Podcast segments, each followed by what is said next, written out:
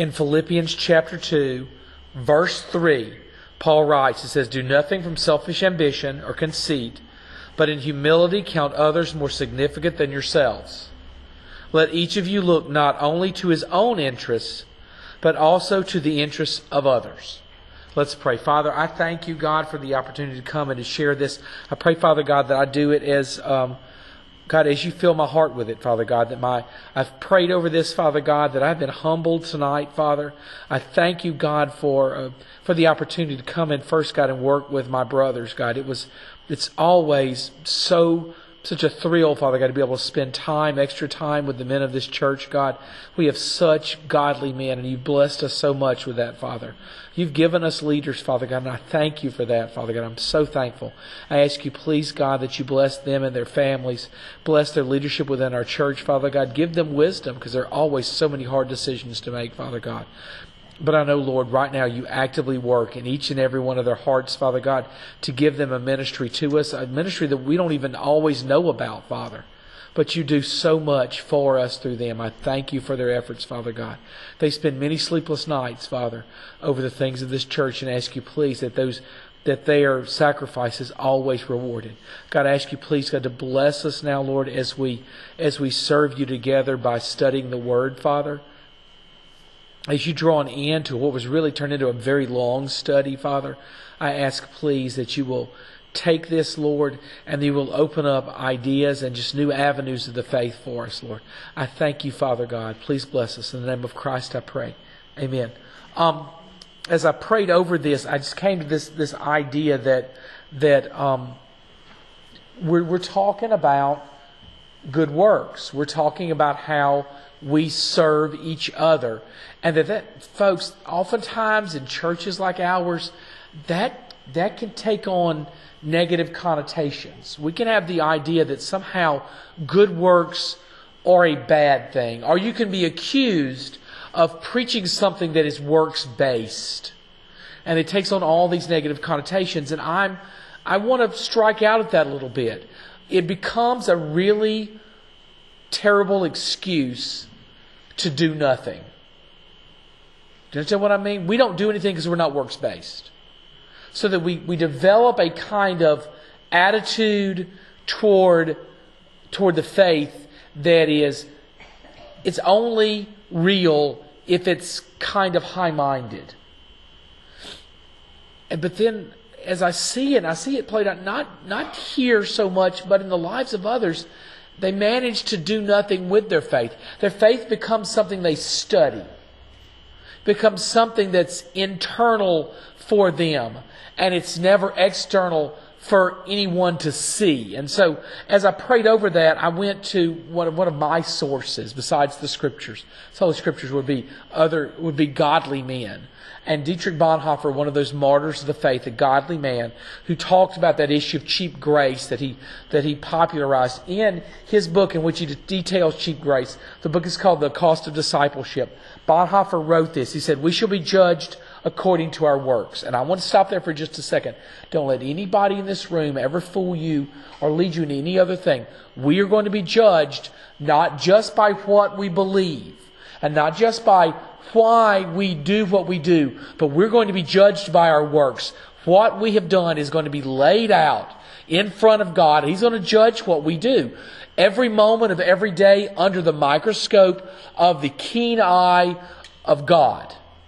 So don't get past that. God's judging what we did today. He's going to be judged what we do with every moment of every day. And the way I like to look at it now, with the rest of our days because there are some very young people in this room, and there's some very not as young as we used to be people. And we can get caught up. Now, this is country talk. We can get up caught up thinking we're cute, can't we, Jan? Even at even at our age, right? Thinking we're cute. And thinking somehow God's not as serious with us as he was when we were in our twenties or our thirties. I think God's more serious with me at my age than He was 30 years ago. You know why? 30 years ago, I was an idiot. I didn't have a clue. It was just by the grace of God that I just didn't, you know, fall off of something and get killed. I know better now. When I'm when I'm under conviction in this house or I'm under conviction when I'm at home and I'm in devotion, I know better. God spent years, spent decades telling me what's right. You know, the, the, the cliche we have is there's no fool like an old fool, right?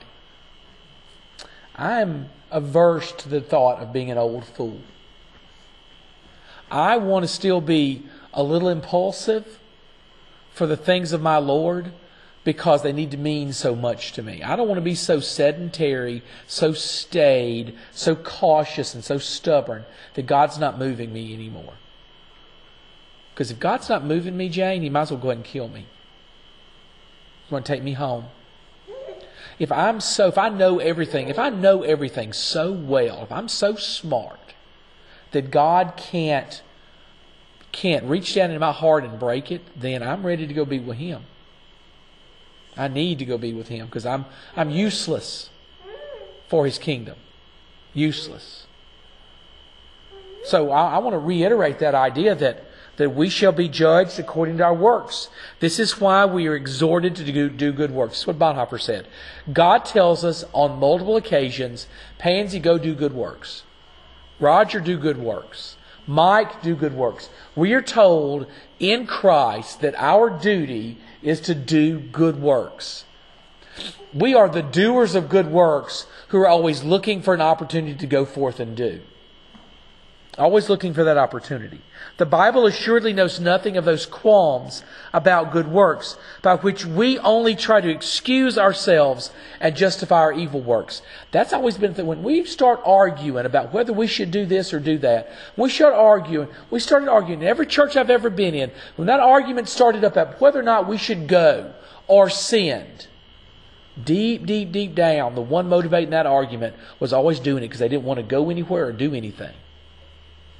They had fallen into that wicked, wicked trap of thinking God's money was their money, of thinking God's time was their time.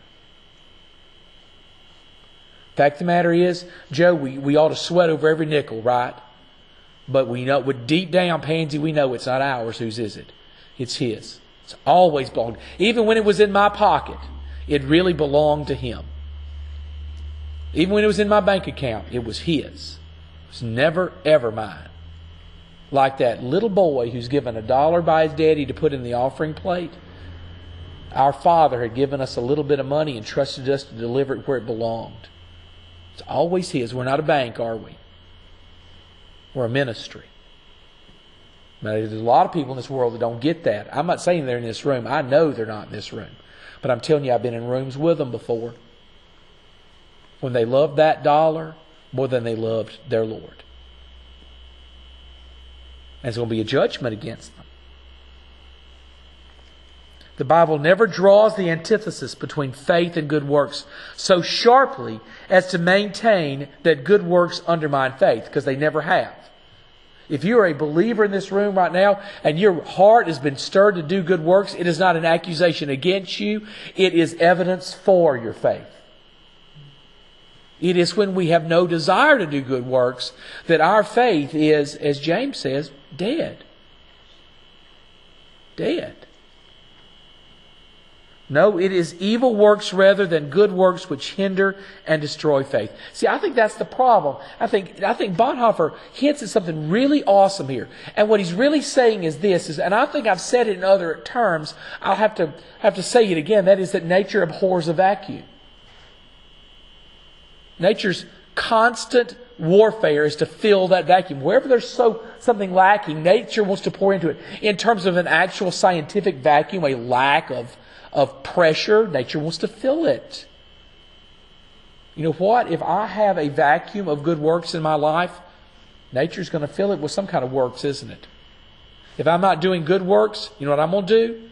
Evil works. If I'm not doing works that bring honor and glory to God, guess what I'm going to do? I'm going to bring honor and glory to someone else. Every time. Every time. A lack of good works is an opportunity for Satan. Grace and active obedience are complementary. Grace and active obedience work together. Grace saves us. By grace are we saved through faith. Not of works. Why? Because men would boast. But our grace works hand in hand. The grace God has given us works hand in hand with the works that we do because we've been given grace. There's no faith without good works, and no good works apart from faith. The only way to do good works is to have faith. The new work of Christ in the life of the believer is a focus not inward but outward towards the needs of the world around us. That is what I love about it. What I don't, I'm, I'm, once again, as I do this, as I walk through this, I've said it over and again. I feel like I'm failing in this. I feel so hypocritical because I come in and I talk about these things. And the issue is this. The issue is that our faith in Christ is supposed to have opened up our eyes of faith toward the possibilities of good works. And I'm not sitting here telling you, I look around, everywhere I look, I see good works to be done. Because I don't. I wish I did. I wish everywhere, Mr. Dolores, I looked, I saw a place in which the, the hand of God was just leading me to do things for people. I don't do, I don't see that. And it's a failing. I need to. It, they're everywhere. The one thing I learned about really trying to do that, I mean missional, evangelistic living right here in the context in which we live that grows into doing it everywhere around the world. But one of those things I, I, I need to remind myself of is that every time I have really had a burning heart to go out and serve others, it just didn't take very long to find opportunities. What was lacking in me was the burning heart. What's lacking in our church is the burning heart. Because it's very, very easy, Glenda, to forget about everybody else's problems, right? When you got enough of your own. It just is. I, I'm, I'm, I'm, I'm not being facetious. It's a very easy thing to do when you've got enough things to worry about in your own house. To forget that other people struggle more than we do. Other people have more problems than we have. So they're out there. They're always there. We just have to surrender enough to God that we become truly focused outward and not focused inward. Because I don't mean your focusing inward is, is necessarily selfish. What I mean more than any other thing is that your focus inward is natural. Katie, it's natural to us to sit around and bellyache about school. Because there's so much of it. And it's so messed up. Just a disaster. You start to question the sanity of the decision makers. You do. You start to question these things. And it would be easy for us to spend all of our time just caught up in that, right? It's caught up in it. No. Here's the thing this is just speaking locally because I get different decision makers than you do. You can't fix that. No matter how hard you tried, you can't. And and y'all can't fix yours. And whatever you got going on in this world, you can't fix it. Whoever the boss is is going to be broken. And you can't fix them, only God can. So what we do is, is we leave those things that are God-sized issues to God. And we focus on where God wants us to apply our heart and our hands and our work. God, I'm going to let you handle Washington because I can't fix Washington. But I can deal with what's between my shoulder blades. I can deal with the space in which I occupy. I can get my heart uh, uh, focused right. And once I do that, once my heart is focused right, then what? Then I'm good to go. I'm serving. Let the world take care of itself. I'm doing what God called me to do. It's a very, it's a very hard thing to do for me to keep my nose right there on God's grindstone. because I want to have opinions about things that, to be honest with you, I, I could have an opinion about. But what does God want me to do? Focus. This is it. This is who you are, Tony. This is who you are, Kimberly. This is who you are, buddy. This is what I want you to do. Do what I want you to do. Let God take care of, Stephen, the God sized problems. Because you can't fix those anyway. All you can do is stress yourself out over it, right? All we can do is waste ourselves in worry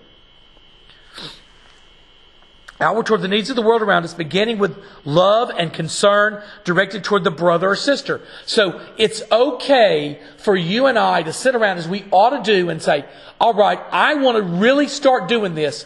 Where inside my church family, and I mean really church family, can I start to do this? Okay, I want to do good deeds. Who in my church family needs something?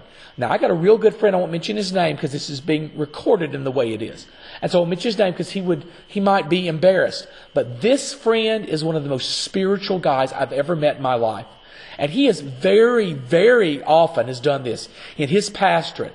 Literally say, get in the pulpit and say, look, I was praying on the front pew and I realized there's somebody in this room that needs this. And you know why he has this knowledge? Now, it's not any type of strange and supernatural knowledge. It's not really. It's straight coming from the Holy Spirit. And you know why this guy's knowing that there are needs within his church? Because he's asking God what needs are there. And there's nothing to keep me from praying exactly the same prayer. And I'm going to tell you guys, there's nothing to keep you from praying this exactly the same prayer. I'll tell you the one of the problems that you really have, that I've had in 12 years of the pastorate, is not that there weren't needs in our church, but there were some people who were always going to tell you about their needs every time they had one. If they had a hangnail, you're going to know about it. And there was always somebody in my church that needed something who was never going to say a word, who would sit there and hurt, and you'd never know they were struggling. The only way you were going to know about their needs was if God told you because they were never going to say a single word. You know what? I'd like spiritually connection. Do you know what I'm do you understand what I'm saying here? Spiritually, I'd like that connection. That's, that's what we're praying for here now.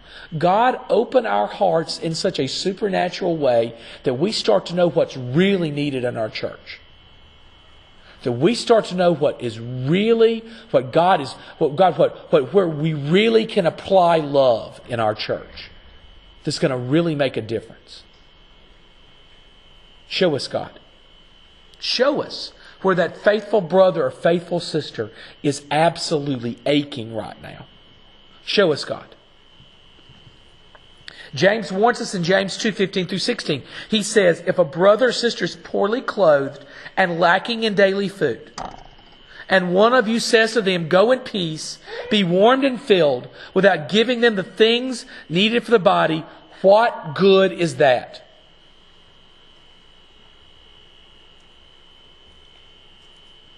James, I, don't know if you've read the book of James recently, I would challenge you to go back. James is uber practical stuff.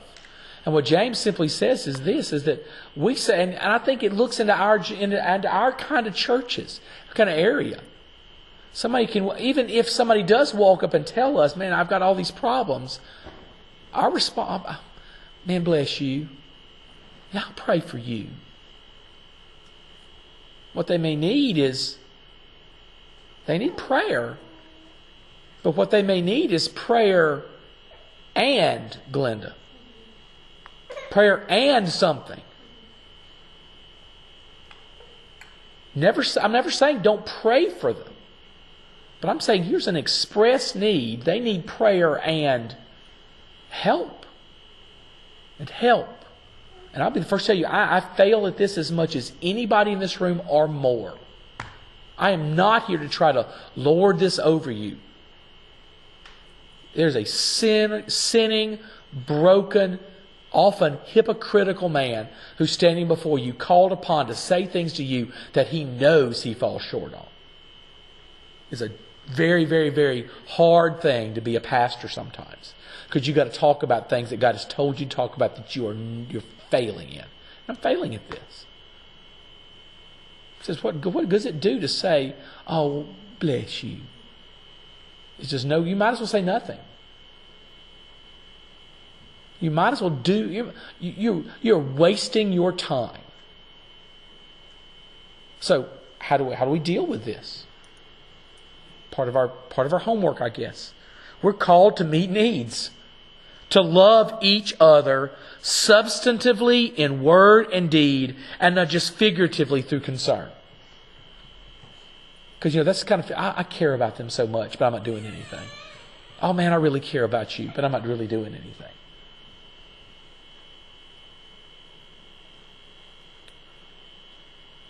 John explains when he writes in 1 John 3 7, he says, But if anyone has the world's goods and sees his brother in need, yet closes his heart against him, how does God's love abide in him? What does he say? The world's goods. Now, look, it's, folks, this is always a difficult thing to talk about. And I know in the grand scheme of the world, we are all fantastically rich in this room.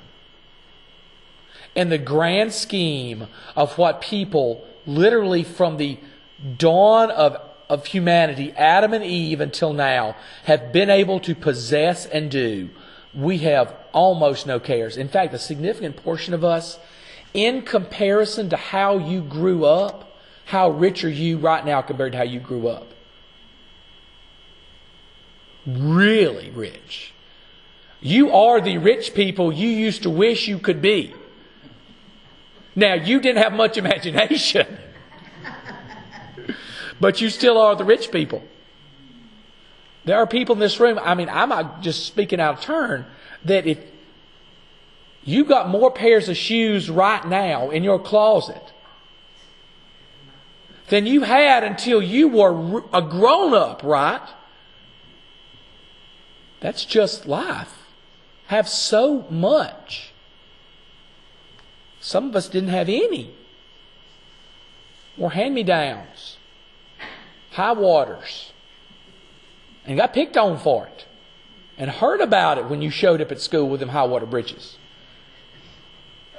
Yeah, I was there. Sure enough. So much so, I remember not wanting to go to school because I knew what I had to wear that day. And I knew they were going to, it was going to be from the time I got to school till I got on that bus going home. I was going to hear about it the whole time. And I was probably going to get in a fight. Because I was going to put up with it as long as I put, I was, I'm tired of this now. And get whooped too, I'm sure. But getting picked on for getting whooped in a fight was better than getting picked on for not having clothes to wear. Know, saying all that, there's still going to be people, and this just sounds so bad to say, but I just got to say it the right. I just come out and say it. There are going to be people in your church that God has materially blessed. And there are going to be people in your church that God hasn't materially blessed as others, right? If you have received material blessings, and I'm not speaking on anybody specifically. This is just the point. If you receive material blessings, you can guarantee that God has a plan for your material blessings. God has not blessed you with those things just because He loves you. He has blessed you with those things because He loves you, and those things are an avenue for receiving greater blessings. You know, there are far, far too many. I've been saying, that I've said this many times about preachers, and it's a hard thing to say. A lot of preachers I know in this world will make better accountants than they do preachers. They've really missed their calling because they love to count money more than anything in the world. And I hate it and won't do it and refuse to the point of my own injury. But there's a lot of Baptists out there sitting in pews who missed their call. They should have been accountants because they're good at keeping up with it and they're good at saving it, but they're not good at using it for the kingdom. When I start to see everything I've got in my house and everything I've got in my day, and even the old truck I drive and all those things as God's, and to be used for His good and His kingdom, then I start to have a different approach, a different view of those things, don't I? God wants those things put to use. In my life and in yours. Now, how? I can't just come out and tell you, Lucas, is what you're supposed to go do. I can't. We'll never unspiritualize the faith. The faith is a spiritual faith. He's got a plan and a purpose for Stephen's life that is unique to Stephen, that brings honor and glory ultimately to God and never to Stephen, and that will utilize every talent that God gave him and overcome every limitation. And God is, and it is disrespectful of your fear. God doesn't care about your fear. Get busy. He's got the same thing for Buddy, and the same thing for Mike, and the same thing for Joe.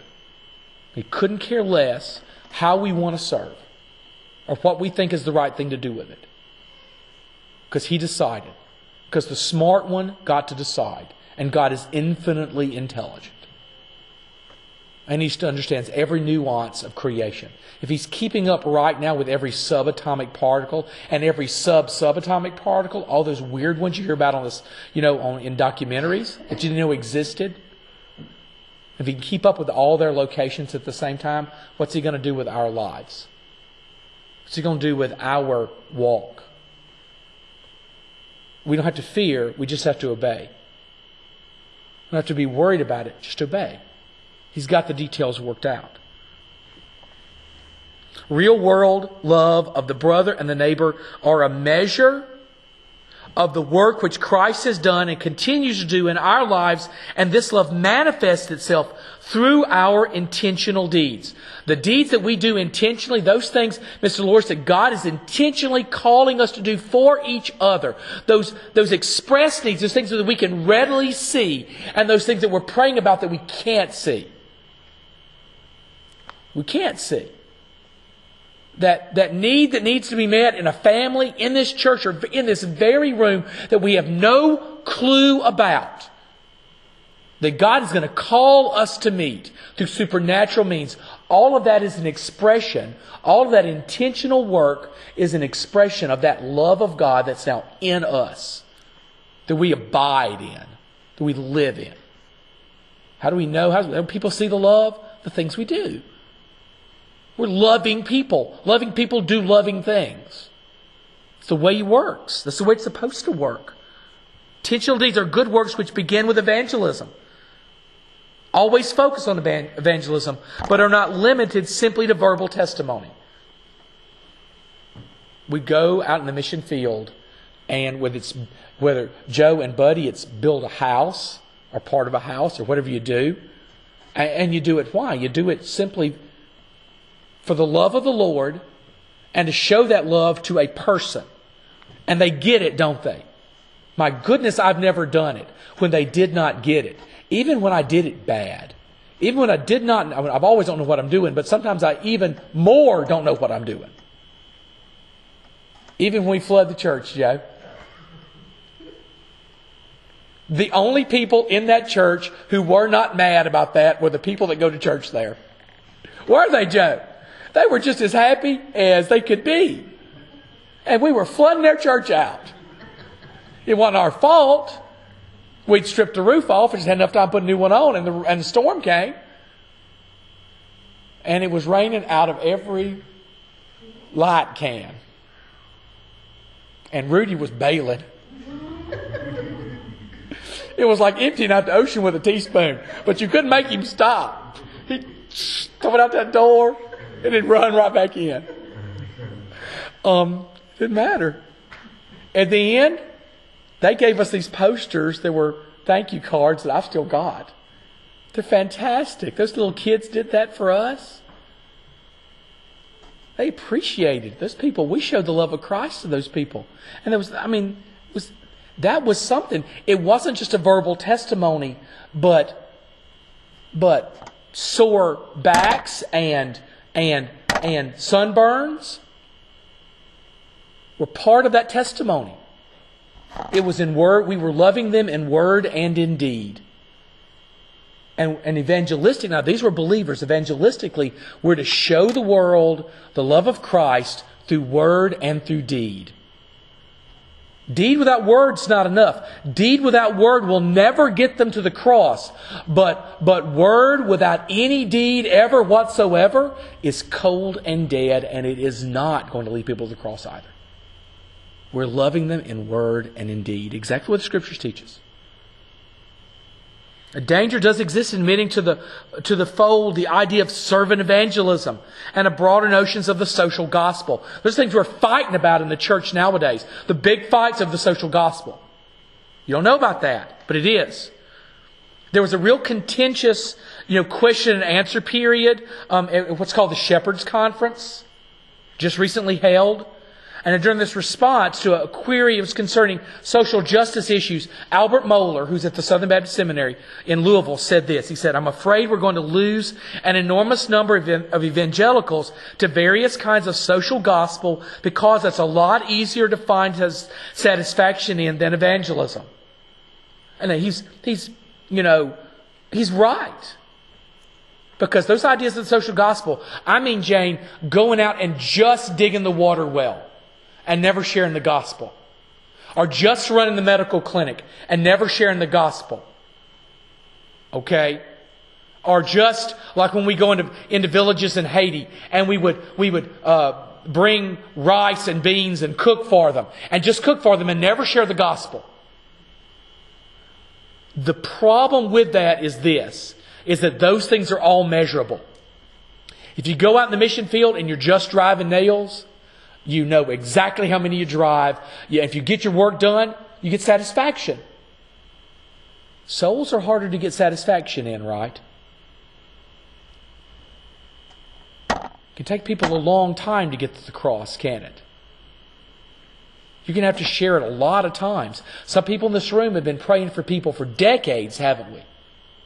Decades. A huge portion of our life has been spent praying for individuals to come to the cross. It's very, very hard to quantify that. In fact, what's so sad about it is we'll go off in the mission field and we'll, you know, we'll do things and we'll, we'll quantify everything.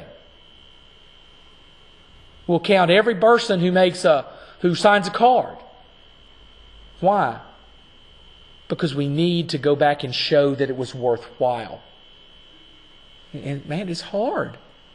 It's hard to, hard to know what God's doing in a soul here, much less in a soul in Haiti or Nicaragua or Honduras or India or China. Hard to know what God's going to do in a soul that we're never going to see again. Ever. One of the problems with that social gospel is that everyday people can do them gladly. Now, it's not a bad thing, but, there's but we got to be careful. Because you can take everyday people out there, can't you? Who can drive a nail. And they're way better at it than I'm ever going to be. And it's a lure. But when, every time we send them out, we've got to make sure, look, folks, this is about helping people and showing the love of Christ. But along the way, it's about what? Sharing that love of Christ through the gospel. It's got to be a gospel enterprise. The salvation of others is more difficult to decipher. Our definition of missions, evangelism, and satisfaction ministry must begin and end with the command of Jesus in Mark 16, 15. And he said to them, Go into all the world and proclaim the gospel to the whole creation. More than anything else, what did God tell us to do? Go in the world, preach the gospel. The reason for this church, for that pulpit, the reason for these pews is an, is an opportunity to preach the gospel locally here and to prepare people to go out in this world and preach the gospel. Everywhere we go, we preach. We have to. Our good deeds done in integrity and faith in God are not contrary to, nor can they take the place of, a verbal witness of the power of Christ Jesus through the gospel. So even though I'm telling you that, that man, you've got to show and tell the love of Jesus, but showing the love of Jesus does never replaces telling the love of Jesus. This is not either or. This is always both. It's always both. Paul says in, in Romans 1.16, for he says, I'm not ashamed of the gospel, for it's the power of God for salvation to everyone who believes, to the Jew first and also to the Greek. Look, without this kind of living example in us, this surrender to the purposes of God, which must be daily a part of our lives, both vocal testimony, direct action, as evidenced by both dedications, sin of every variety can and will plague the life of immature believers, both the lazy and the distracted needing help. So what I said was this, and this is where I'm going to have to close right here. I'm just not going to get, I want to get done tonight. I'm just not going to make it, okay? Without without everything, both kinds, without vocal testimony and direct action, sin creeps in to our lives. You can guarantee that sin is a part of your life if, if you are not busy for the Lord. Nature pours a vacuum. If you're not being busy, sin is going to find its way in. When you are busy, you're just not distracted. You're just not led astray. Whenever we leave that vacuum in our lives, we are inviting the devil to come in. Inviting him to come in. We don't just need this because God commanded it. We don't just need this because that's the obedience that God has directed us to. We need this because without this, we sink. Without this, we wither. Without this, we don't grow. We need this because we're not complete without gospel mission in our lives. I said this once before, and so I'm going to close on. Um, I think the reason why the church can be so full of angst, so full of anxiety, is because an overwhelming majority of God's people are just not sure who God wants them to be. Your mission from the day God saved you was to answer that question God, with my life, what do you want me to do? Not be usual, because you can always be usual. Anybody can be usual. How are you unusual for Jesus? Let's pray. Father God, I love and adore you, and I thank you for the opportunity to come and to preach, Father God. I pray, Lord, that I've done it rightly, that I've done it with um, integrity, Father God. I haven't taken chances, Father God, but I've relied on what you showed me. Please, God, bless us in this room, God, that we can answer that question. Who do you want us to be, Father God? What supernatural, what fantastic, what unusual life, Father God, have you prepared for each of us? And it doesn't matter what age we are, Father God, it's never too late to reach out and grab hold of exactly what you're calling us to be, Father. For that next level of faithfulness, Father God. For that powerful faithfulness that will lead us to do things that we would never imagine doing without you, Father God. Please bless us now, Father God, and give us the power, Lord, to surrender totally to you. In the name of Christ I pray. Amen.